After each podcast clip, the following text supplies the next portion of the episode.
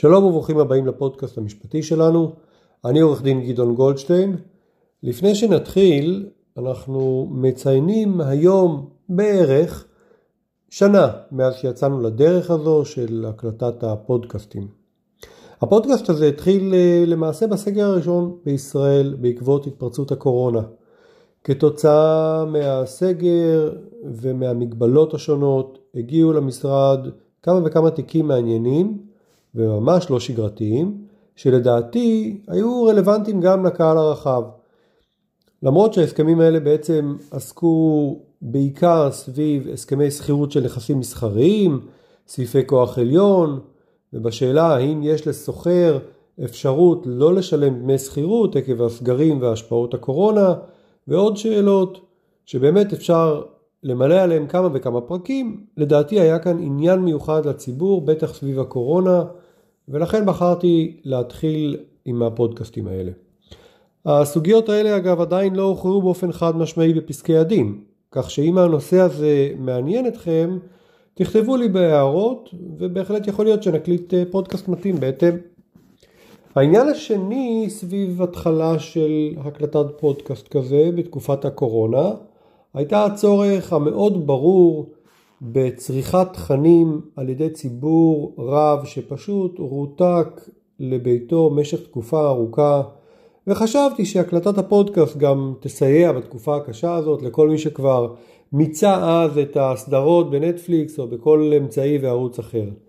אז באמת חלק ניכר מהפרקים הוקלטו בתקופות של הסגרים והועלו לאחר מכן מדי פעם. שמתי לב שלפודקאסטים רבים יש עונות.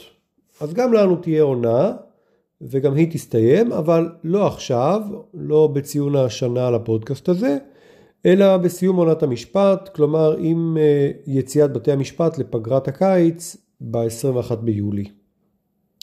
ולענייננו היום, הפרק היום יעסוק בנושא שמסתבר שהוא חם מאוד מאוד, וזה התחדשות עירונית.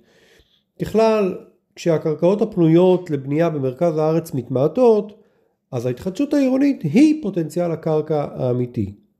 בעקבות כך, כבר כמה וכמה שנים שיש לנו התפתחויות משמעותיות בענף הזה והשתכללות של החוק המקורי.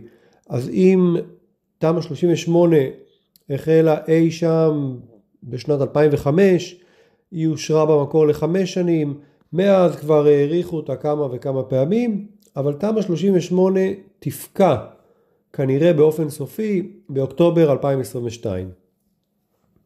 עד שאנחנו נדע איזה מנגנון בדיוק יחליף אותה, עד שיתגבש אותו מנגנון שמתכננים שיחליף אותה, אנחנו נותרים עם מנגנון ההתחדשות העירונית שהוא פינוי ובינוי, והיום נראה עד כמה המנגנון הזה ישתכלל בשנים האחרונות. רק הערה קטנה לפני שנתחיל, אין באמור בפודקאסט הזה כדי להוות ייעוץ משפטי, חוות דעת או תחליף לייעוץ משפטי אצל עורך דין. אז סקרנו כבר מקרים שהתפרסמו לאחרונה בתביעות נגד דיירים סרבנים בפרויקטים של תמ"א 38 ופינוי בינוי והגדרנו מהו דייר סרבן והיום הייתי רוצה לדבר איתכם על הצעדים שהממשלה נוקטת ממש בימים האלה בפרויקטים של פינוי בינוי. אלה צעדים שאמורים לשפר את כל התהליך של קבלת ההחלטות וקידום הפרויקטים ובעצם לתקן גם כשלי שוק שהמחוקק היה ער שהם מתרחשים בשנים האחרונות. בשבוע שעבר משרד המשפטים פרסם תזכיר של הצעת חוק פתוחה לעיון ולהערות הציבור בתחום ההתחדשות העירונית והמטרה בשינוי היא שורה של תיקונים ששוב המטרה שלהם היא להקל על קידום של הליכי התחדשות עירונית של פינוי בינוי והסרת חסמים מקצועיים ומשפטיים בתחום הזה בהתאם ליעדי הממשלה והיעדים הם כמובן הגדלת הפרויקטים או התחלות הבנייה בפרויקטים של פינוי בינוי ובואו נזכור אה, חלק מהתיקונים העיקריים. אז אחד השינויים העיקריים הגשה של תביעת דייר סרבן מוצע בעצם להפחית את הרוב הדרוש לשם הגשת תביעה נגד דייר שהסירוב שלו לעסקת פינוי ובינוי הוא לא סביר. הרוב יופחת מ-4 חמישיות, 80% מכלל בעלי הדירות, אה, לשני שליש. דיברו, דיברנו בפודקאסטים קודמים על מהו דייר סרבן ואמרנו שלמעשה היום דרוש רוב של 4 חמישיות מהדיירים שיחתמו מול יזם על פרויקט ואז כדי לקדם את הפרויקט ניתן להגיש תביעה נגד המיעוט שלא חותם, הם אותם דיירים סרבנים. אז אנחנו מדברים על שינוי של חקיקה שמפחית את זה לשני שלישים. עוד מוצע במסגרת התיקון הזה לקבוע כי לצורך הגשת תביעה כזו, אז התובע יצטרך אה, לצרף חוות דעת של שמאי פינוי ובינוי, שיקבע שהעסקה המוצעת מושתתת על עקרונות תמורה שוויוניים בין הדיירים. כלומר שהטענה שאחד מקבל יותר והשני פחות, או לשני מגיע יותר מאשר לאחר, בעצם לא תהיה טענה שתתקבל כשיש לי חוות דעת כזו.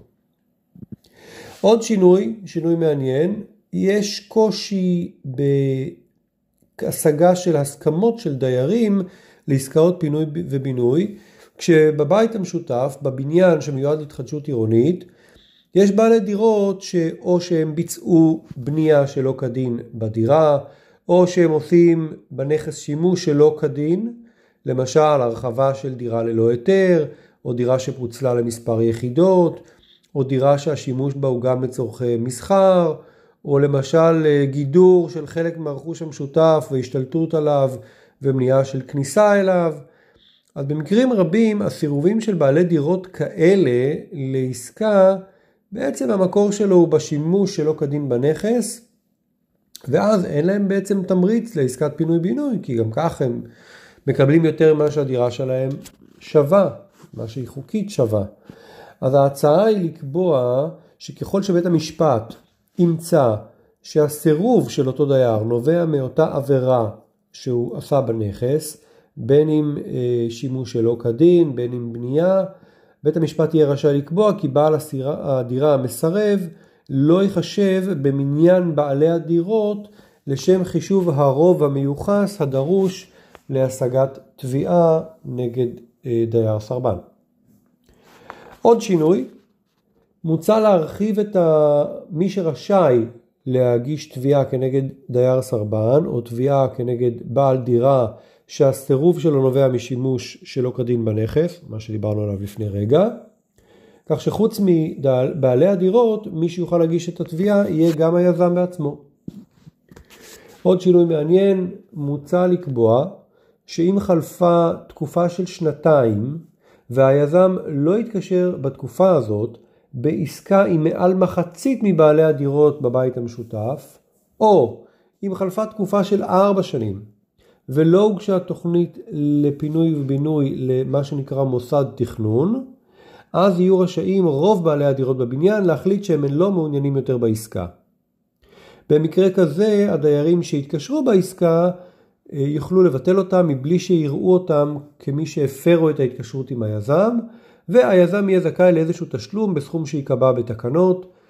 והמטרה של ההסדר כאן היא לגרום בעצם לפעילות יעילה ואפקטיבית של יזמים בשוק הזה של התחדשות עירונית ומנגד להגן על בעלי דירות ולאפשר להם לא להישאר כבולים לעסקה שהיא לא מתקדמת כנראה או בגלל שהיא אינה כדאית, או בגלל שהיזם הוא לא מספיק אסרטיבי, או יש לו עניינים יותר מעניינים, כדי שאותם דיירים באמת יוכלו לקדם התחדשות עירונית עם איזשהו יזם אחר. אנחנו באמת שומעים לא מעט על פרויקטים שפשוט נמשכים, נמתחים כמו מסטיק שנים, בלי שיש התקדמות משמעותית, וכבר אף אחד לא זוכר מה היה בהתחלה, וכבר השכנים התחלפו, וזאת לא המטרה, בסוף הבניין המטרה שלו הוא להתחדש ו... ולכן נכנס השינוי המוצע הזה. איזה עוד שינוי מציעים? הרחבה של סמכויות הממונה על פניות דיירים. יש גוף כזה, סמכות שנקראת ממונה על פניות דיירים. הסמכות הזאת, אה, בעצם התפקיד של הממונה הוא לברר כל מיני פניות של דיירים בעניינים שונים שנוגעים למיזמי התחדשות עירונית, בכל מיני ענייני מנהלות, התנהגות של יזמים, דיירים, אה, התנהלות של מארגנים שלא על פי הוראות החוק, בטלות של עסקאות פינוי ובינוי. אז מוצע להרחיב את הסמכויות ולקבוע שעסקת פינוי ובינוי, אה, עסקת פינוי בינוי יכולה להיות בטלה. נכון שגם היום יש את הסמכות הזאת לממונה ביחס למספר מצבים מאוד מצומצם, וכאן רוצים להוסיף ולקבוע שעסקת פינוי בינוי אה, בעצם תהיה בטלה אם למשל החתמה של עסקה נעשית תוך כדי מצג כוזב מצידו של היזם, או הפעלת לחץ בלתי סביר וניצול מוגבלות. מצבים כאלה כמו למשל גם החתמה בשפה לא ידועה אה, לאותו דייר יוגדרו כהחתמה פוגענית ויאפשרו ביטול. שינוי אחרון שנזכור וזה שינוי די מעניין, צורה מחייבת לעסקה של פינוי-בינוי. כיוון שיש פערי מידע בין השחקנים השונים בשוק ההתחדשות העירונית, ובטח פערי מידע בין בעלי דירות לבין יזמים מנוסים, מוצע לקבוע כמה פרטים שחובה לכלול בעסקת פינוי-בינוי, ובהיעדר אותם פרטים לא יהיה תוקף לעסקה. המטרה של התיקון היא למנוע מצב שבו יהיה הסכם בין יזם לבין בעל דירה שיהיו חסרים בו חלק או אחד מהפרטים המהותיים לגיבוש העסקה, ובעצם לקבוע כי בהיעדר אה, הכללת פרט כזה החוזה יהיה בטל. אז כך למשל עסקה של פינוי בינוי תהיה חייבת לכלול את פרטי היזם ובכלל זאת את השם שלו, מספר הזהות או, תעודת, או מספר ההתאגדות של החברה, כתובת המשרד ודרכי יצירת קשר עמו. זה די בסיסי אבל חשוב. משהו נוסף הוא העסקה תכלול את מועד החתימה של בעל דירה על העסקה. עסקה תכלול מועד בו נחתמה עסקת בינוי, פינוי ובינוי ראשונה או שיצוין כי מדובר בעסקת פינוי בינוי ראשונה של אותו יזם. אמ, העסקה תהיה חייבת לכלול את העקרונות לקביעת התמורה שיקבל כל בעל דירה לפי החוזה. העסקה תהיה חייבת לכלול התחייבות מטעם היזם להעמיד ערבויות, וזה חשוב מאוד, ערבויות לטובת בעל הדירה, לשם הבטחת התחייבותיו של היזם לפי החוזה. העסקה תהיה חייבת לכלול את המועדים המרביים לאישור תוכנית מפורטת, לקבלת היתר בנייה ולמסירת הדירה החדשה לבעל הדירה בהתאם לחוזה.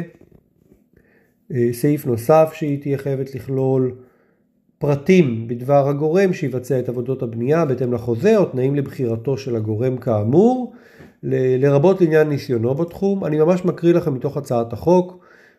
וסעיף נוסף, סעיף אחרון, העסקה תהיה חייבת לכלול פרטים נוספים שהשר כמובן רשאי לקבוע בהתייעצות עם אה, אה, שר הבינוי והשיכון, וזה כשתהיה לנו ממשלה, ואולי על זה בפרק נפרד נרחיב איך העובדה שאנחנו כבר אחרי ארבע מערכות בחירות בשנתיים האחרונות ועדיין בלי ממשלה יציבה, איך זה משפיע ולוקח אותנו לאחור גם מבחינת, מבחינת עולם המשפט.